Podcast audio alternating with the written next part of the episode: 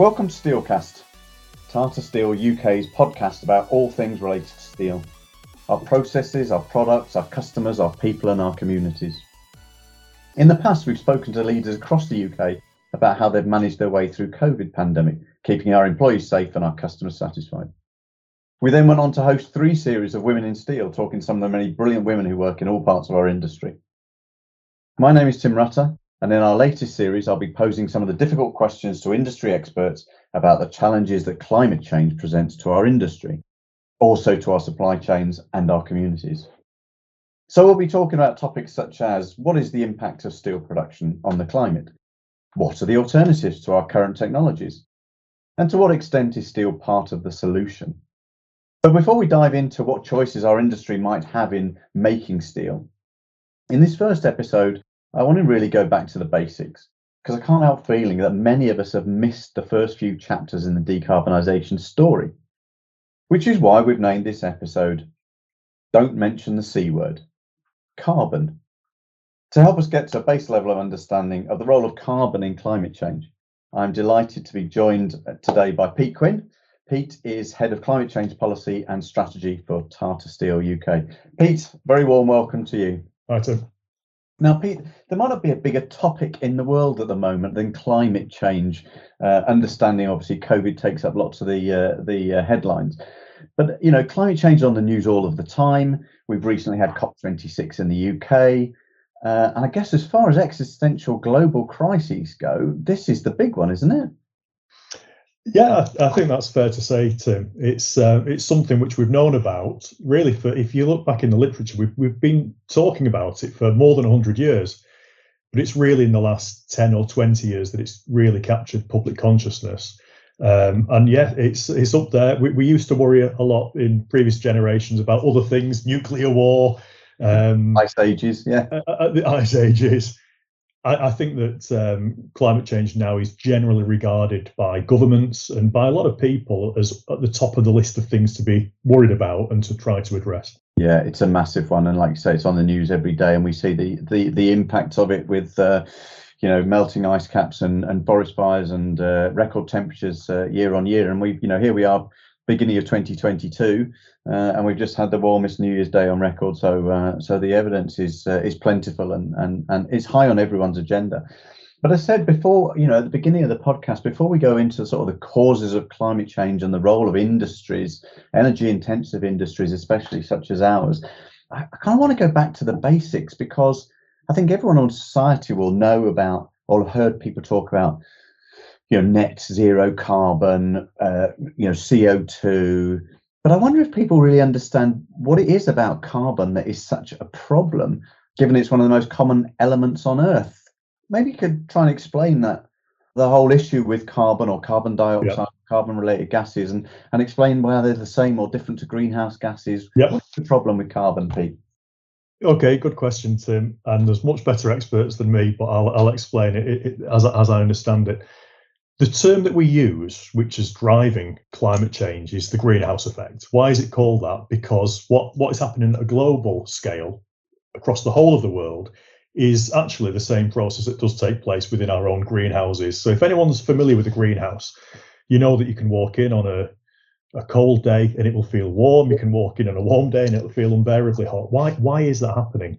Well, the Earth's energy is radiation and it comes through the glass into the greenhouse and it then is re-emitted as heat, as infrared heat. And it's when it's re-emitted from plants and plant pots and the ground within the greenhouse, it's absorbed. The CO2 and other gases within the greenhouse absorb that heat in a way that they can't absorb when it comes directly from the sun. At a global scale, we've got the Earth's atmosphere, and that has got things like CO2 and methane within it. And as heat from the heat from the sun passes straight through the Earth's atmosphere, warms up the Earth, and then it re-radiates that as heat. And it's that heat that gets trapped in the atmosphere by CO2. So it's a natural process, and it's there's a lot of um, people have got different opinions about climate change, and lots of people say it's a conspiracy theory, or it's uh, it's not real, or it's made, made up by the scientists. Everyone agrees. I mean, the greenhouse effect per se is something which everyone understands is a real scientific effect. There's no controversy about that. the the big controversy is about is it something to do with humans? Just to put a little bit more uh, detail on that. Yeah. We know that if we look at other planets, Venus is our nearest planet or second nearest planet, very similar to the Earth in many ways, but it's got much, much higher levels of CO2. The temperatures on Venus are completely, uh, you couldn't exist as a human on, on, yeah. on, Venus. It's got a kind of what, what's described as a runaway greenhouse effect. So it's, it's, it, it retains so much of the sun's energy that it, it's not habitable. But the concern is that the Earth, the climate's changed a lot in recent times. That's the science of it. That's it. Just, just, just, just give you a few facts and figures. Because we were going to do this, have this conversation, I thought, well, right, I've been in the steel industry for quite some time. I'll go and look at what the situation was when I started in the steel industry, and you can look. You're here uh, about the same same uh, as vintage, aren't we, Pete? I think. Yeah, yeah. So I, I, look back through, and you can get very good records of, uh, of uh, atmospheric levels of CO2. They're measured in, they've been measured in the same location over many, many years. So we've got a really good historic record. I started in the industry in 1993, and the concentration of CO2 in the atmosphere then was about 350 parts per million, call it ppm. Mm. Uh, and as of this year, it's about 415. So it's increased by almost 20% just in the time that I've worked in this industry. If we go back further, we know, and you can ask me how we know this, but we know fairly accurately what the CO2 concentration was in the atmosphere going back a million years, mm. and, and in fact, more than a million years. Until 1950, the concentration of CO2 in the atmosphere had never exceeded 300 parts per million. Mm. And now we're at 415. So what's happened is it's cycled over a period of a million plus years and yeah. never gone above this magic 300 level. From about 1950, it's rocketed and it's going up at an increasing rate.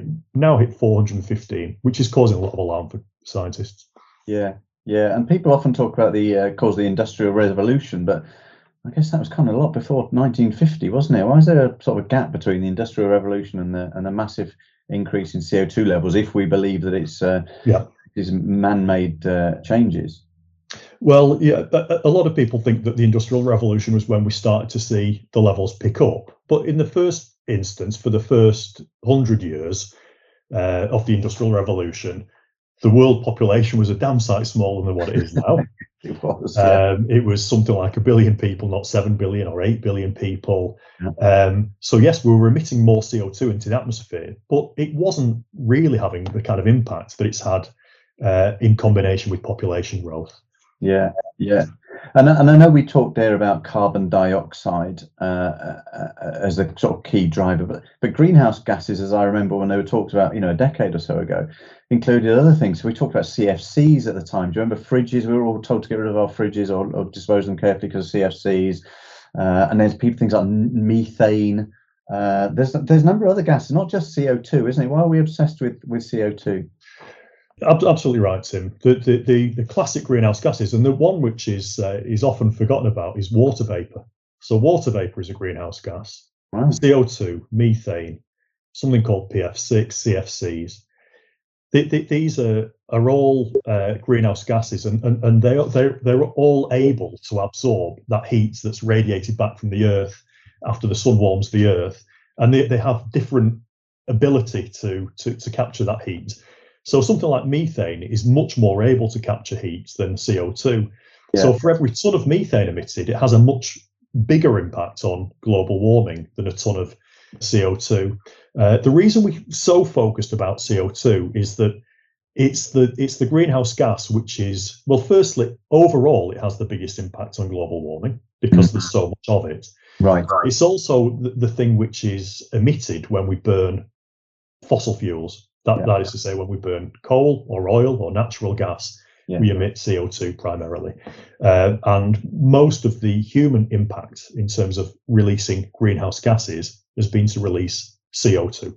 Um, having said that, we get a big emission of methane from agriculture, uh, yeah. in particular from from uh, livestock yeah. And, and, and, agricultural practices is, is increasing the amount of, of methane uh, that, that human activity is, is accounting for. So some of some of this is human related and some of it's not human related. Is there is there a sort of a common understanding of the the scale of the human impact as opposed to others? And I know it's a kind of a difficult one because you may say, well, as you explained, methane comes from from livestock, but we've got more livestock because more people are on the planet and more people are eating meat and so forth. So I know it's not an exact science, but you know things like geological activity must contribute as well. Is there sort of a breakdown between human factors and non-human factors?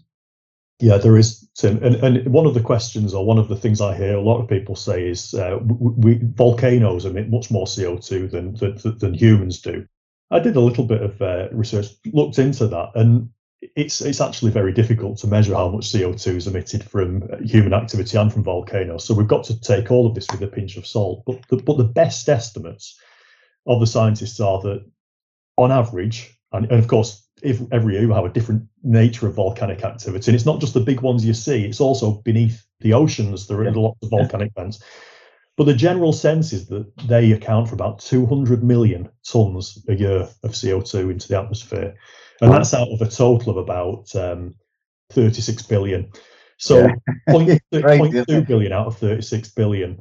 Um, so it's actually a very small proportion. Uh, the other thing which which releases uh, greenhouse gases into the atmosphere is uh, forest fires, and that they actually are much more important. They emit much more CO2 uh, than volcanoes, potentially um, five or ten times more than volcanoes. And they are natural. Uh, sometimes we set set fire to the forest because we want to clear it.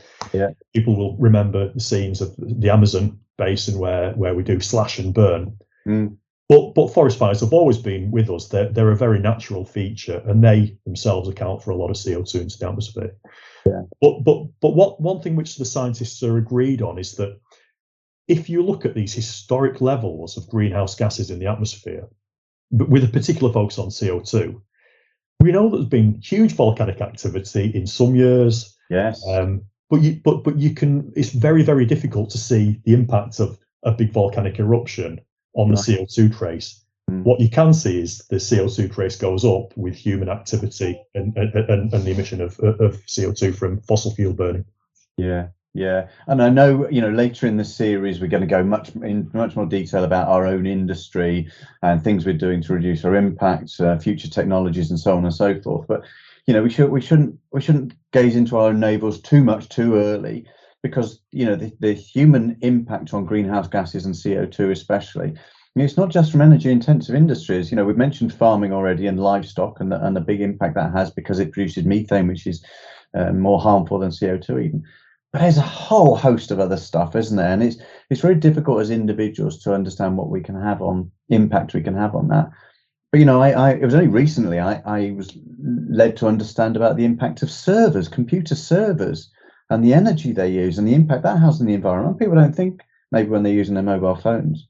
There's a huge range of industries that have a big effect, and those numbers are, you know, when you said 200 million tons of CO2 from from volcanoes, I'm like, that is a lot. 200, you know, and then but then you put it into the context of global emissions in, in terms of billions of tons, you quickly understand the human race is having a pretty devastating impact, isn't it?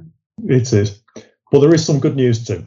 And the good news story is that uh, we, we we we know that this is happening. The world is waking up to the fact that there's a problem, and there's something that we can do about it. And that's really what what, what the focus is. And, and there's even better news for us as a steel industry because we often think of it as being something which is um, only a negative because the steel industry emits a lot of CO2. But I think you'll come to talk to other people in the company about this. But but but there's a lot we can do to actually have a net positive impact in mm. terms of the products that we make and, and things like that. But we won't stray into that that that, that yeah. now, perhaps. Yeah, but it's a good point you raised there, and something I wasn't I wasn't thinking of talking to. you. But this, you know, lots of people say, well, CO two is a good thing because plants and trees. It's the it's the, the, the it's where they get their energy. It's their lifeblood of plants and trees.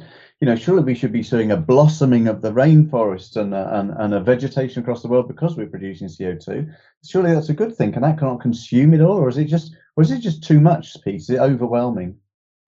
Yeah, I mean, the, the there is the, the world is a natural system, um, and when the world warms up and when CO2 concentrations uh, increase, there are lots and lots of interactions and lots and lots of different consequences which result from that. One example is we know that as the world warms, there's lots and lots of areas of the world which are covered in what we call permafrost, yeah. where there's a lot of methane and CO2 trapped into peat mm-hmm. And, and, the soil, and that's released. We know that the sea can rise, but we also know as the sea warms, it becomes more able to absorb CO2. But then that mm-hmm. causes the sea to become a little bit acidic.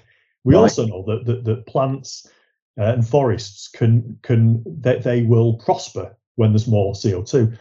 The problem we've got, uh, Tim, is that we we have less and less of the earth covered by forests than ever yeah. before because we've yeah.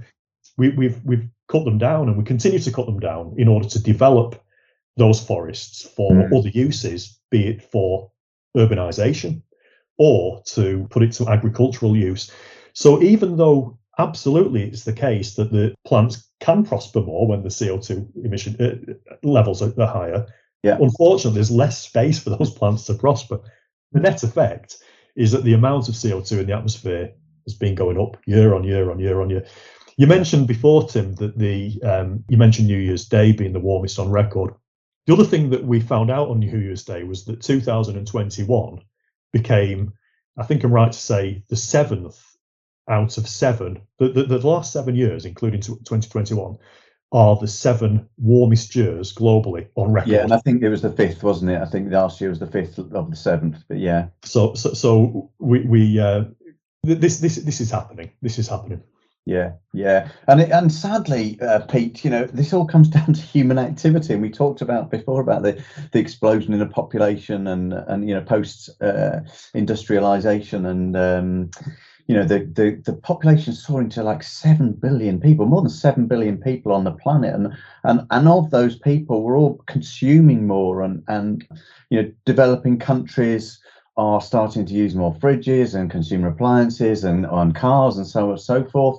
You know, some would argue we're a much more throwaway society. You know, certainly when I was a uh, when I was a kid, my my parents didn't throw away anything; they reused uh, everything because they didn't have the money to throw it away and rebuy stuff. And you know, as as the world becomes wealthier, it's a terribly wasteful society, arguably, isn't it? But if you look at all those things that are involved in consumerism, it's houses, it's cars, it's fridges, it's cookers, it's microwaves, it's you know, new buildings and so forth. From our own industry perspective, you know, they are all using energy intensive. They're all using steel, or they're using concrete, or they're using plastics, all of which have carbon in them. So if carbon is such a bad thing, and society is, you know, in a best case scenario, stabilizing, uh, if not if not growing exponentially. Some some predicting another two billion people on the planet uh, by the by 2050. But if carbon is such a problem, is there any way that society can do without it completely? Society can't do without carbon. Society can pro- prosper without emitting lots of CO2, and I think that's the challenge. I think you're absolutely right to make the connection with population, but that's a controversial area, which let's we, we won't even go into that. Suffice to say that the more people there are consuming stuff, the more stuff gets consumed. Yeah. And in order to make things, you emit CO2 uh, to make the goods that you've described. The reasons to be encouraged, I think, are that we look at the UK where there is a, a fairly stable population, and we've we've been able to reduce our CO2 emissions as a country. In fact, the whole of Europe has really now been on a, a, a, path where it's been reducing its CO2 emissions, even though its population has, uh, has not shrunk. And that's because we're finding increasingly ways that we can decouple CO2 emissions from prosperity and economic growth and, and one thing and another. The big challenge, even when the world population does start to find an equilibrium and stabilize, be it 9 billion or 10 billion, what we have to do is ensure that that six or seven or eight billion people who are currently living in countries with far lower GDPs than than our own, that they don't follow the same model of development yeah. that the UK has followed, which is a very very wasteful and consumption heavy model. And a lot of uh, politicians now are suggesting that what we should be focusing on, rather than trying to decarbonize mature economies like the UK, mm. is focus on how can we how can people develop in developing countries mm. in a way where people have prosperity and a, as good a, a, quality of life as, as we currently enjoy, yeah. but in a way which is less throwaway and, and, and less CO2 intensive. But there's lots and lots of reason to believe that we can do that. If we move on, and we, we, I think you'll talk with other people about different technological solutions, Tim. But, yeah. but one of the things which I think is um, lots of technology needs to be developed and, and it's going to take time. But one thing which gives us great hope, uh, of course, is the, the, the ability to generate electricity from renewable sources. Yes. So, so in the past, again, when when you and I started in the industry, Tim, most of the UK's electricity generation was was in coal-fired power stations, and that which wasn't coal-fired was natural gas-fired, a little yeah. bit of nuclear. Mm. And what we're seeing now is there've been some days in the last uh, year where there's been no coal-fired power generation contributing to the UK grid mix. On some days, in fact, it's there's been weeks where it's been like that. Yeah, it didn't even seem possible um, no. 30 years ago. So we've now got a situation where we can generate lots and lots of our electricity without emitting any CO2 into the atmosphere. So that's a, that's a big positive. Yeah. And the other big positive is that we're increasingly realizing as a society that we've based, we've built up our economies on fossil fuels. We talked about the industrial revolution before. We we we we we fed furnaces, blast furnaces um, with with coal because yep. we had coal in South Wales, in Yorkshire, in in in Lincolnshire. Yeah. So we find coal yeah. to feed this industrial revolution. What we're now realizing is we can do all the same things we used to do with coal with hydrogen. It's just that hydrogen is a bit more dangerous, and it, and, it, and it's not something that you can dig up readily uh, as a solid material from below the ground. But what we're increasingly looking at doing is using hydrogen to heat, to smelt iron ore, and to do all of the other things that we've we've used coal and other fossil fuels for over the years. And the beauty of that is that when you use hydrogen in this way, you don't produce CO2, you produce water. Yeah. So that really coupled with renewable energy, and you can use renewable energy to produce hydrogen from water, mm. really provides us with a very clear model about how the world can continue to have a high quality of life, but without emitting lots of CO2. Yeah, yeah, and I think uh, it certainly will be the topic of uh, a future podcast, and people will be, you know, listening to this and saying, "Oh, it's all very well saying that's about hydrogen, but we haven't got enough renewable energy to to split water into hydrogen and oxygen. So therefore, we're going to have to have. I think is it uh, called blue hydrogen, where you where you create it from from methane." Um, but, but of course, these things are bridges, aren't they? As technology ad- advances, and you know, you're right to go back to, to when you and I were younger you know the price of gas was very low electricity was extremely high and everything was being done to to, to stop using electricity you know you lose you lose so much energy and ch- changing from one energy source to another don't you so um, the whole dynamics have changed but you know you talk about renewable there in terms of solar energy wind power but people say well that's all very well you know but as soon as the wind stops blowing you, you're struggling because you've got no storage and that's there's a number of issues, aren't there, in, in creating these new energy sources.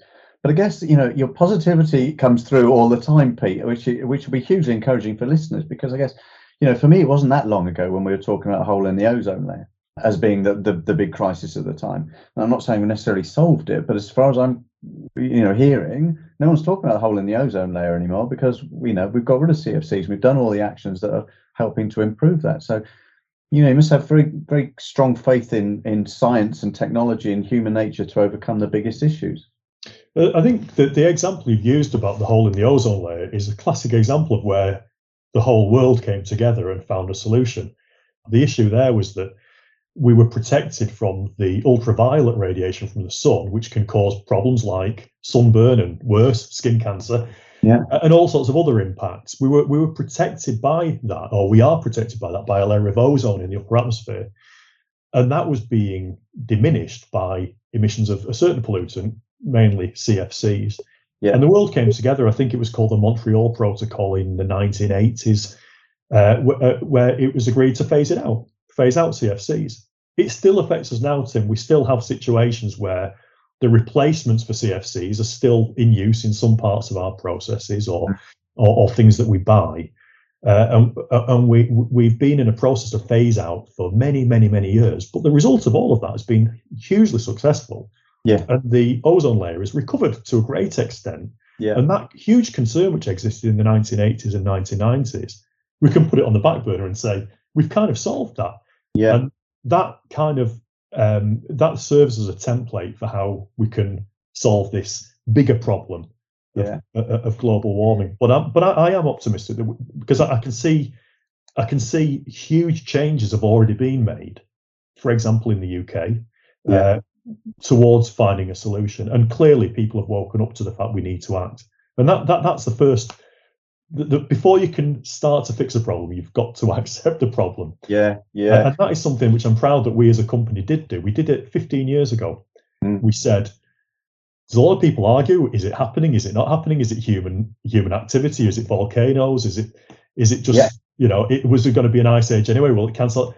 And, and the general view of of our then chief executive was, it doesn't even matter. The fact is, it's going to affect us in one yeah. way or another. Let's just accept it and let's try to fix it.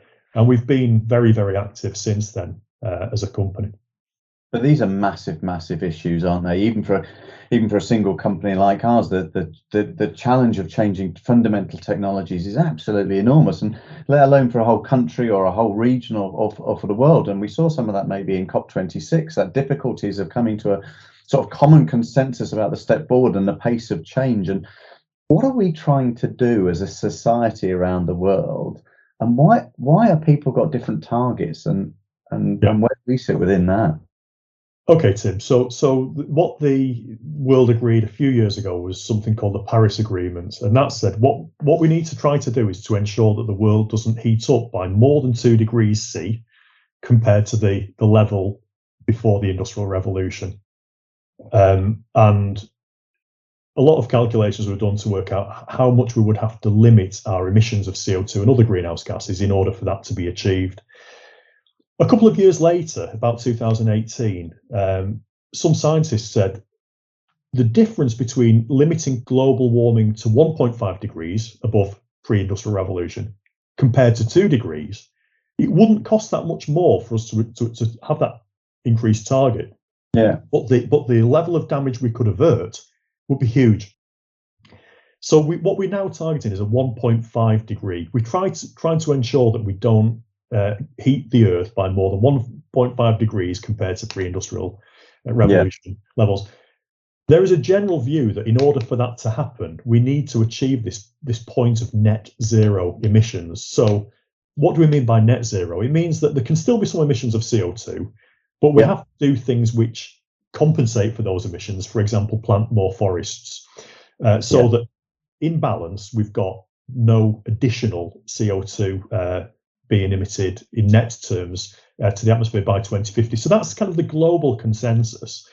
There's also an acceptance that, that different countries will have to uh, do that at a different pace because they've got different circumstances. They're on different parts of the development curve. What Which is difficult for people to understand, isn't it, Pete? Because you say, look, whether, whether if we emit CO2 in the UK, it's, it's, it's going to travel around the world as part of the atmosphere. So you know, some people saying, well, why, you know, unless the big emitters do something, is there any point in the rest of us doing something? Yeah, well, there's a lot of talk about the fact that the Chinese governments and the Russian government um, weren't, and even some said the American government weren't really signed up to COP26. Well, that's not quite true. They all were. They all were. Yeah. They they do understand it's it's a big deal. By the way, one fact which is not very well understood is that the very first agreement on reducing CO2 emissions was was reached between Mikhail Gorbachev and Ronald Reagan in about 1985. Wow. They saw it back then. Um, the Russians and the Americans understood this many, many years ago. They did send big delegations to COP26. Yeah. Um, the American and the Chinese government made a big bilateral agreement just before COP26 where they agreed to, to have some massive reductions of CO2. So I think that I don't think we're in a situation where some countries like the UK will destroy their economies, uh, and no. it will all be in vain because other countries will will, will have capitalised and continued doing what they're doing. Uh, and we've we've seen some very very substantial commitments by, by by other countries. Let me give you a good example. India. India was one of the countries which, which was somewhat criticised at COP26 for wanting to keep hold of some language which allowed it to continue to use coal. Yeah. Well, why shouldn't it be allowed to use coal? Because the UK used coal for since the early 1800s or late 1700s and benefited massively in terms of developing the society, economic development, and becoming a world power as a result of it. Yeah. What right have we got to say to a country like India, no, you've got lots of coal reserves, you can't use them? So what we need to do as a as a world is to agree what is fair, and that takes a lot of time. That's why European countries are trying to go a little bit further uh, than some of the developing countries. The other thing to say, Tim, is that when you emit CO2, if we emitted CO2 100 years ago or last year, it's still a ton of CO2 that's being emitted into the atmosphere. Yeah. And one thing which I find fascinating is if you look at cumulative emissions by all countries, it was not that long ago that the UK was knocked off the top spot of being the biggest cumulative emitter in the whole world. Wow. So if you take the whole of history, the UK was in the lead until I, I don't know when, but but it wasn't that long ago. And Europe and America are still by far and away, they've accounted for more tons of CO2 in the atmosphere in cumulative terms than any other part of the world. So when we say, well, China's emitting lots and lots of CO2, we've emitted a lot more than China has. Yeah, yeah, and I guess it's one of those things, isn't it? You know, a, a bit like in society, you say, well, you know, you not might not be able to do much as an individual, but you can do something. And and similarly, you know, you're saying the developed nations should be leading the way and setting the example and doing doing the most, and and, and it, it- hoping that others will follow follow suit from a global perspective. Just one thing, just to pick you up on a point there. So you said the target of trying to reduce the increase in global temperature by one and a half degrees C from pre-industrialization levels you know how far down that road are we already you know how much warmer are we than pre-industrialization levels how much how much left have we got to play with Not not a lot, Tim, and I don't know. I don't know i- i- is the truth, but but we're some, something like one degree warmer already. And by the way, that just a lot of people mostly jokingly say, "Oh, you know, what's the difference between uh, uh, what what does a one degree rise mean or a two degree rise? It's nothing, you know. Yesterday it was five degrees, today it's ten. That's a five degrees rise. It just feels a bit milder. This is an average, of course, and and, in order to get an average for the world, that means some massive extremes uh, at both ends of the scale. And of course, some places in the world might get cooler. Yep. Just because some parts of the world get cooler doesn't mean that, that, that overall the world isn't warming. It just means that energy is moving around in, in different ways. yeah But but the general view is that a two degree rise will cause catastrophic impacts, and, and anything more than that will be something we just don't want to think about. We, we haven't got much um, room left, uh, Tim. We've got to continue on this journey to net zero. But the other thing I, I think, which is maybe linked to the optimism I, I expressed earlier, taking early action doesn't necessarily put a country at a disadvantage. In fact, it might be quite the opposite. It might put us at an advantage. Why is that? Just to, just take ourselves. We've developed technology now in the UK, uh, which has made offshore wind generation really, really competitive. It's a very, very economically competitive way of generating electricity. We've not got all of the benefit from that as a country. A lot of the supply chains are still, unfortunately, in other European countries. Mm. But nevertheless, the countries which have innovated early in these green technologies have now got an opportunity to sell them to the rest of the world. it is it is a topic we'll be picking up uh, later in the series because the demand uh, you know in, in the last literally two or three years the demand for suppliers who can prove their green credentials and, and, and the potential you know added value of the products and services they offer is just increasing every day. You know we t- uh, i'm sure more than three or four years ago it was very rare to hear of, of a of a customer of our steel industry say talk about local supply chains from an environmental perspective. But now car makers are saying you know they want to source their materials from from on the island of the UK because they understand the the environmental impact of moving materials around the world. So, Yeah. as you say, things are changing drastically, and and hopefully we'll be getting uh, Russell Codling on one of the podcasts to talk about you know those shifts in market demand, as you're saying. So it's a good point to make because sometimes people only see the negatives of you know investing in green uh, energy you know the, the, their own person the, the tariffs on their own energy bills domestic energy bills and so forth without seeing maybe not even necessarily longer term but those medium term benefits of, of, of being ahead of the curve so um, I know we're kind of, you know, going on a bit longer than we probably ought to have done, Pete. But it's it's fascinating stuff, and you know, again, it's probably topic for a future podcast. But when you say that, you know, the drivers for this change inevitably will be governments around the world, and we talked about COP26 and the governments around the world. You know, as an industry, you know, should we be looking for the if the government wants to change its policy and have a net zero policy? you know, as a private industry, we, we, should we be saying to the government, well, if you need us to change our technology and our, our modus operandi because of your policies, then you you should be funding it. Why should we be funding something that is your concern, not ours? How yeah. how do you see that role between government and and industry to tackle this problem? Yeah, good question, Tim. The, the j- just let me go back one stage and just say what the UK government has has signed up to. So the government in both the UK and Wales, uh, the, the, Welsh government have both signed up in legislation to net zero by 2050. The UK government has got an advisory body called the Committee on Climate Change, and that made a recommendation every year or so. It makes recommendations to the government about what it should do. And last year, it made a recommendation about what it needs to do, the next steps in its uh, approach to climate change. And it recommended that by 2035, all ore based steel production should achieve near zero emissions. So we're an ore-based steel producer. So we are now faced with UK government action, which requires us to get to near zero by 2035. That's only 13 years away. Yeah. We know that even though there are lots of benefits, both in terms of selling um, premium products to customers who want a green supply, there are lots of benefits from moving early. But we do know it's very, very costly to, yeah. to, to decarbonise. So the same kind of pattern has emerged in other countries around around Europe, in particular, Spain, Germany, the Netherlands, uh, Sweden. There's a general consensus formed now that that kind of early uh, transition can only happen with government support.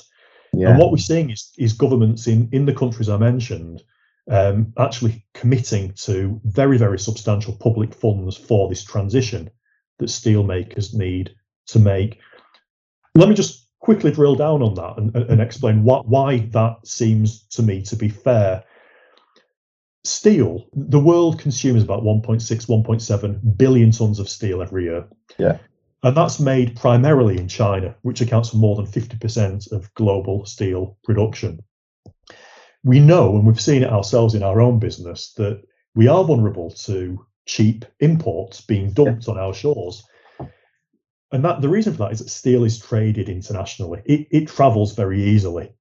The cost of transporting it is very small as a proportion of the total cost of producing it, uh, which isn't the case for lots for, for, for all products. Yeah. Uh, for example, um, lime, like we make at Shapfell, that doesn't travel so far. Mm. We know, therefore, that if we as a steel company bear lots and lots of costs to decarbonise our business, and those costs aren't borne by all of our competitors, it puts us at such a competitive disadvantage that it could put us out of business very quickly. Yeah. So what we're saying to governments, it comes back to your question, Tim, is fine, we accept the need for early action, but it can't be at the expense of us becoming uncompetitive mm. and being um, a, a, and even not having a business. And what we've had to explain to governments, and I, I think it's very well understood by governments, is that you know, if they were to do that, that would be very counterproductive because the world would still want to use 1.6 or 1.7 billion tons of steel every year.